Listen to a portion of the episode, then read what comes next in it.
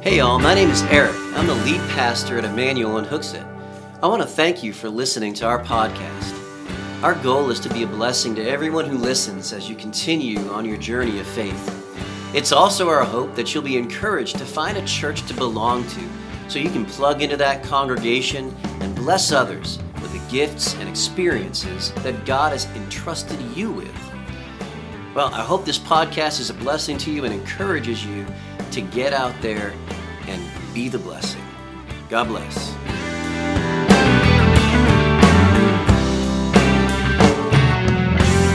of Advent. It's the first week of Advent, and this message I felt was pivotal to the next three messages in this series, and so really believe that the Lord would have me bring this message to you myself, and I hope that it will be a blessing to you. And the beginning of this series on Advent is called The Story of Love. The Story of Love. And so when we talk about Advent, we talk about Christmas time, it really is the story of God's great love for his creation. And so I want you to turn in your Bibles with me to John chapter 3, verse number 16. John chapter 3, verse number 16. And we're going to begin reading in uh, verse number 16, a verse that, that everyone probably knows by heart that has been coming to church for more than maybe five years. If you grew up in church, certainly you know this passage by heart. For God so loved the world that he gave his only begotten Son, that whoever believes in him should not perish, but have everlasting life. For God did not send his Son into the world to condemn the world, but that the world through him might be saved. He who believes in him is not condemned. He who does not believe is condemned already because he has not believed in the name of the only begotten Son of God. The story then of, of love. Why has this passage meant so much to so many? Why do you see John 3:16 emblazoned on signs at the Super Bowl or at any sporting event? Nearly you'll find the sign John 3:16 displayed somewhere. Why? What makes this passage so special? What, why, do, why do some preachers call it the, um, the gospel in a nutshell? What is so powerful about John 3:16 that if we only had one passage of scripture that God delivered to us, many would say this should be it. Well, I believe really one reason shines above them all. John 3:16 certainly teaches us about Jesus coming to earth giving his life as a ransom for many but it teaches something else, and I think something that most of us as human beings really desire to know. And it teaches us that God loves His creation. God loves you, and He loves me. It, it teaches us something about the character of our Creator. Love is His motivation. Love is God's motivation. I would go this far, I would say this much that love is God's chief motivation. It was his motivation in creation, it's his motivation in redemption, it's his motivation in reaching out to you and I for a relationship because God loves us. It teaches us about God's motivation. This love is the foundation of all that is good and beautiful.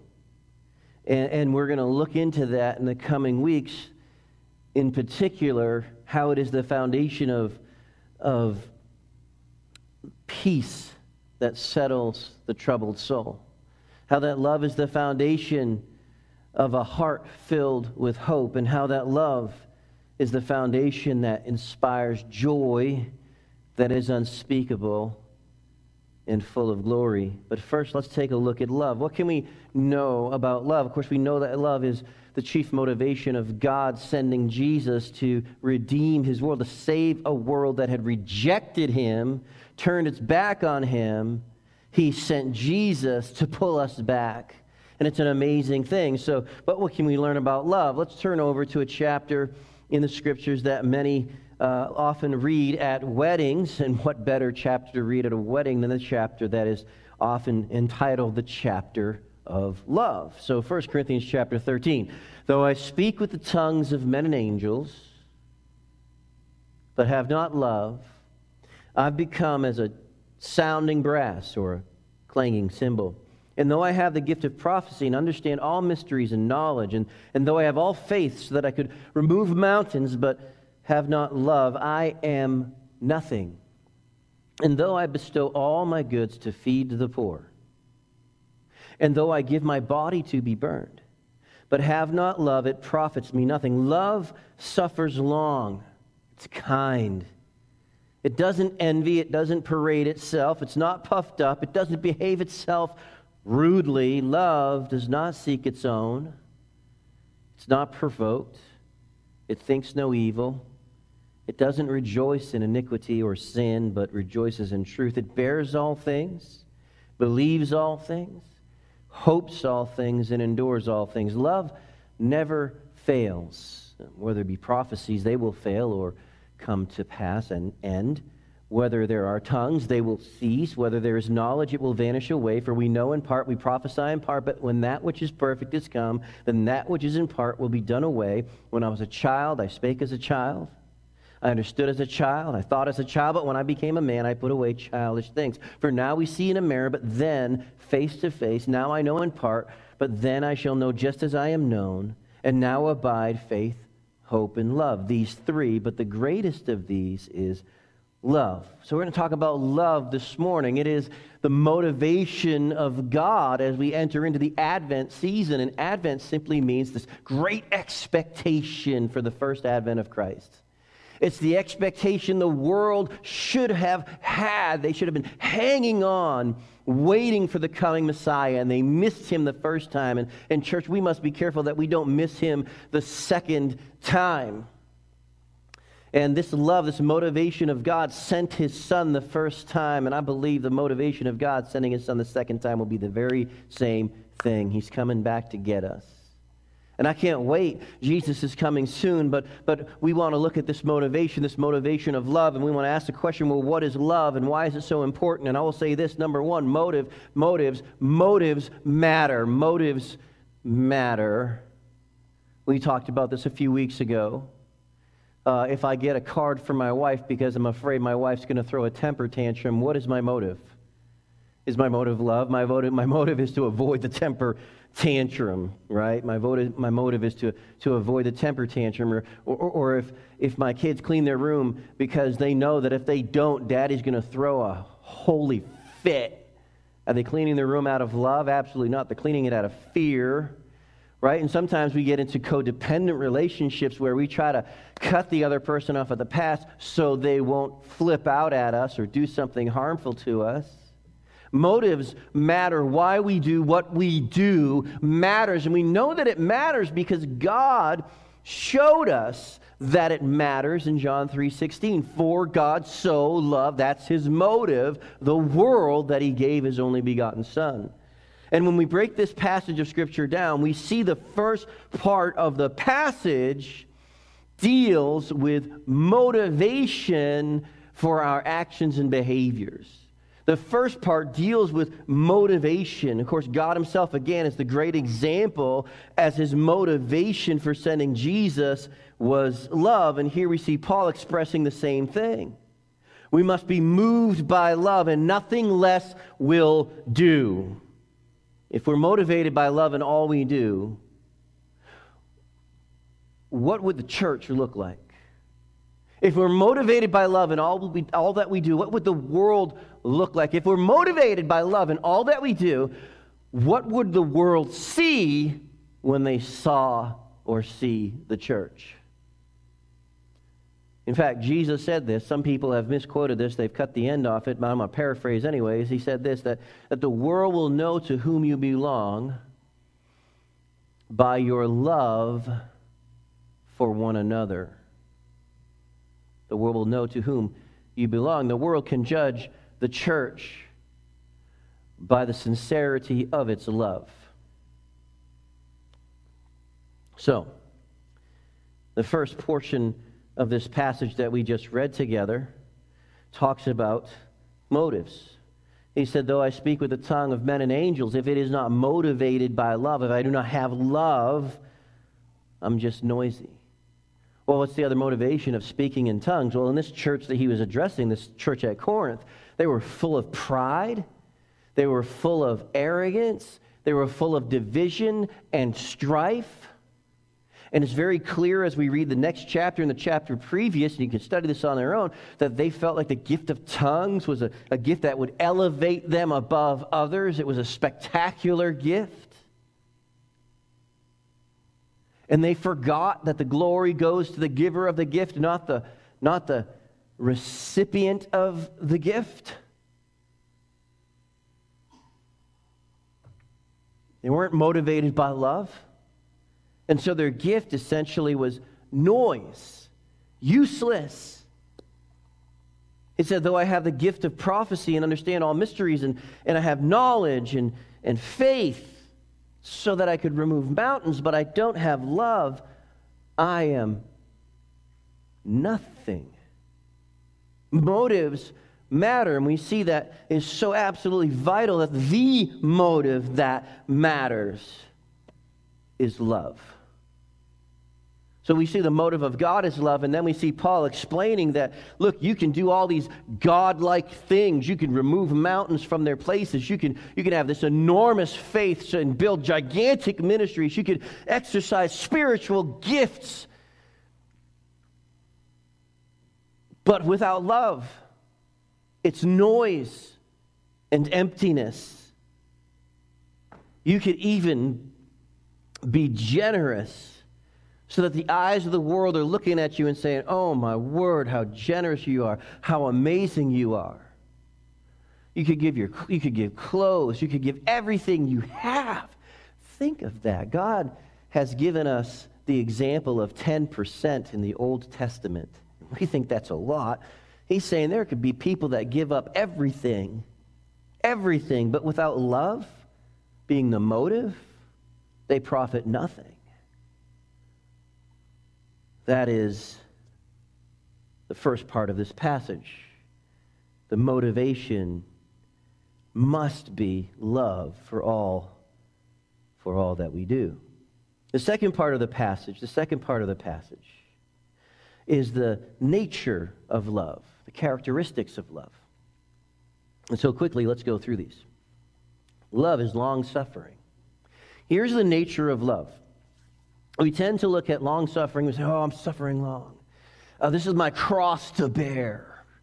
And we walk around morosely, right? We, we walk around uh, like our best friend just died as we suffer long. We are long suffering. But that really isn't, I believe, that really isn't what, it, what he's talking about. He's, he's speaking of long suffering much more in a James kind of way, where James talks about these trials are joy right? That, that we can suffer long with patience, that we can endure with a heart of gratitude to our God. Right? It's not just about suffering long, it's how you suffer. Right?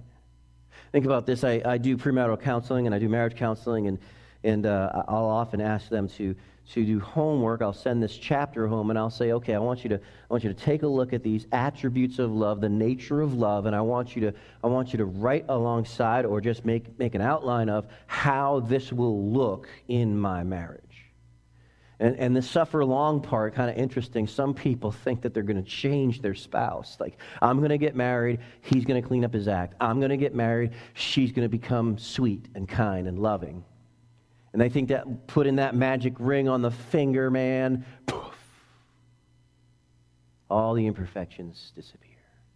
The reality is, when they put that magic ring on the finger, poof, all of the imperfections are magnified because nobody knows you like the one who has to live with you long suffering. So some might say, well, I'm going to long suffer. I'm going to be long suffering with my spouse because uh, they don't clean up after themselves. What does that mean, though? What does that mean? Well, uh, That doesn't mean that you're going to complain, moan, and groan. That means that you're going to be joyful. So be careful what you write in that list. But he says long suffering, it's endurance with joy. It's endurance with joy. It's going through a trial with, with joy. And we're going to see that later on as we go through this series. He says, Love suffers long, is kind. I, I want to camp on this for just a couple of minutes here, but kindness, kindness is a missing commodity in our world today and it's a missing commodity in our churches today, and at some time, listen, sometimes it's a missing commodity in Emmanuel today. Kindness. And when we think of kindness, what do you think? Oh, he's a nice guy. What a nice guy. Just gentleman, right? He's just kind to everybody. He's just nice. He's nice. Kindness is niceness. It's niceness. No. Kindness is mercy. It's compassion. That's kindness.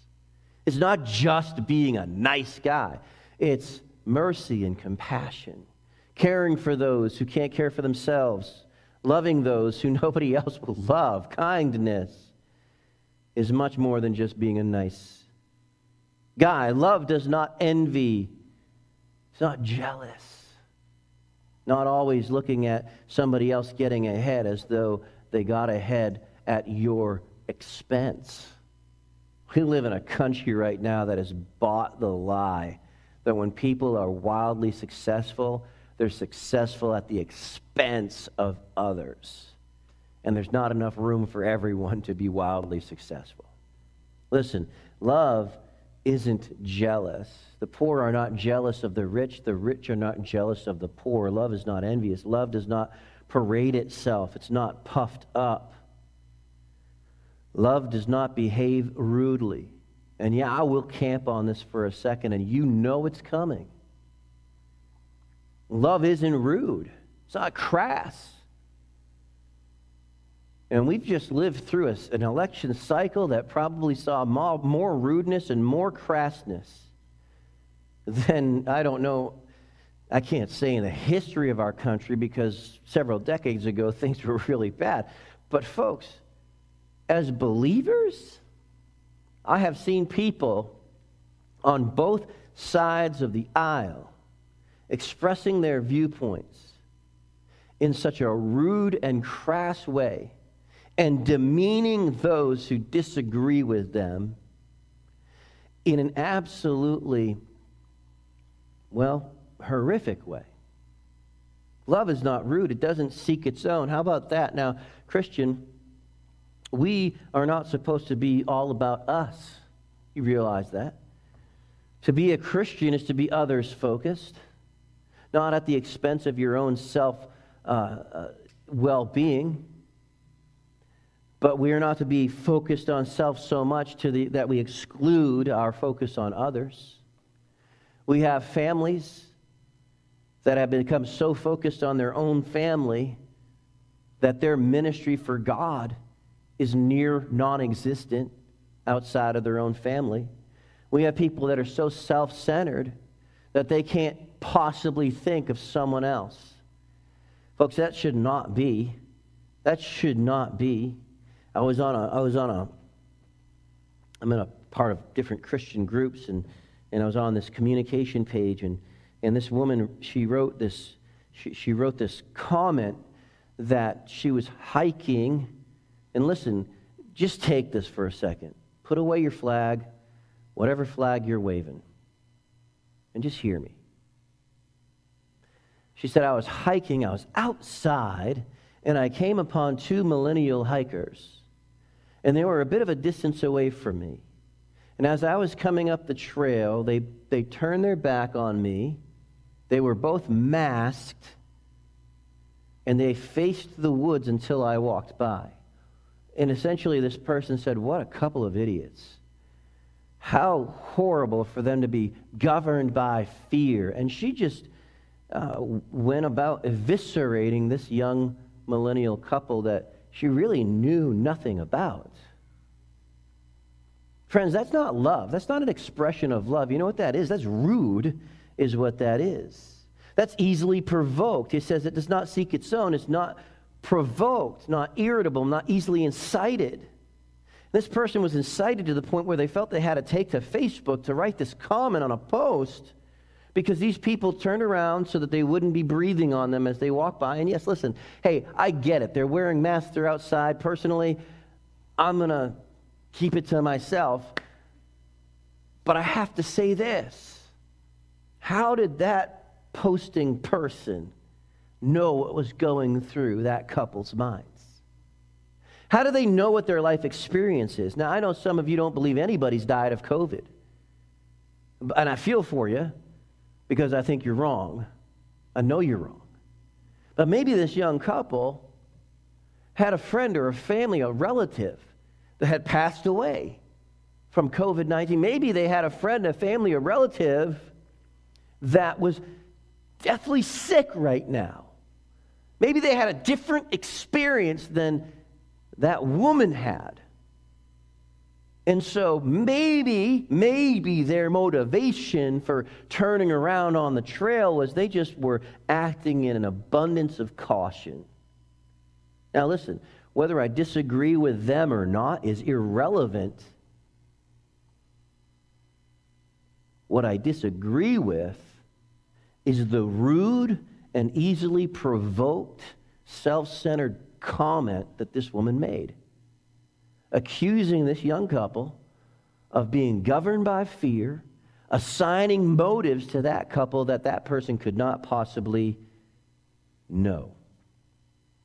Love does not behave, behave rudely. It doesn't seek its own. It's not easily provoked. It's not easily offended. Some of the people that I have noticed that have been the most easily offended are those that are calling others easily offended. It's like both sides are so irritable. Remember what provoke it means to be irritable, to be incited, right? It's just amazing to me. You know, man's greatest faults is his inability, is, is his inability to see his faults. It's the nature and characteristics, the attributes of love. Love does not rejoice in iniquity, but rejoices in truth, bears all things, believes all things, hopes all things. It never, ever fails. So, the nature of love, that was convicting to me, especially the easily provoked part. Because when, when I'm not walking in the Spirit and when I'm not walking in the active, uh, actively, um, aware of the presence of Jesus, I'm easily provoked. When I'm not thoughtful and conscious of the presence of Jesus in my life, I am, I am easily provoked. And so as I was writing this sermon, boy, I'll tell you, boom, conviction hit me right between the eyes. And as we move through those characteristics, I want to ask you a question. Do you know someone like that? Do you know someone like that? Do you know someone that exhibits those characteristics all the time? Well, I just confess to you, I, if you think it's me, you'd be wrong. You'd be wrong. And I'll tell you what, that's sad and unfortunate because that means this that I'm not walking daily, moment by moment with Jesus in his powerful presence. If I was, I would be walking in love, loving the unlovable, forgiving the unforgivable, having mercy for people that feel that there's no hope for them. I would be walking in that way if I was constantly aware of the powerful presence of Christ in my life. But unfortunately, I've gotten distracted. But do you know someone like that? This is the greatness of love. Faith becomes sight, hope is realized, but love endures beyond time. And when I think of someone like that, no, listen, I don't think of my wife. I love my wife and she's wicked awesome, but I don't think of my wife. You know what I think of? That is the description of Jesus. Jesus is the living embodiment of love. You say, oh, what was Jesus like? Boy, I wish I could know Jesus. Read that chapter again, you'll get to know Jesus. Read the Gospels, and you'll see that chapter in action. When Jesus sharply rebuked people even when he called the Pharisees snakes in the grass. He was doing it out of a motive of love because he was trying to, I believe, he was trying to break through their wall of cynicism and their wall of legalism. He's trying to help them to see themselves for what they were because if those Pharisees would not look past those walls to see themselves as they are, as they were, they had no chance at eternal life. They had no chance at forgiveness of sin. Jesus' motivation, just like his father, was love. That was his motivation. First John tells us God is love. Turn with me, if you would, to John chapter 1. John chapter 1. Of course, John chapter 1 is the laying out of the theology of Jesus, the God the Son. And he says this As many as received him, talking about Jesus, to them he gave the right to become the children of, God, children of God to those who believe in his name, who were born not of blood, nor the will of the flesh, nor of the will of man, but of God. God is reaching out to his creation first. The Bible says there's none that seeketh after God, no, not one. If you feel a stirring in your heart that you want to get to know this kind of Jesus, the real Jesus, that is God drawing you in. Act on that faith, act on that yearning. Receive him today. As many as received him, to them gave he the right to become the children of God. You've been chosen, you've been called. But you must take the gift of life from God. You must receive it. If this child didn't take the gift, it would remain under the tree unopened and unimpactful forever in his life. So if you're here this morning and you are not certain that you have a home in heaven, that your sins have been forgiven, and that God is your Father, will you take the gift that God is offering to you this morning? Would you take Jesus? God in the flesh died on the cross, rose from the dead for you, for your sin, for mine. Would you pray with me right now? Lord God Almighty, I come to you and I present Jesus Christ your only begotten Son as a sacrifice for my sin. This is why he came and died. God, I understand it now. And I'm asking you the best way I know how to save my eternal soul and forgive me and cleanse me from my sin. I don't want it anymore. I want to walk free. And Lord Jesus, thank you for coming for me.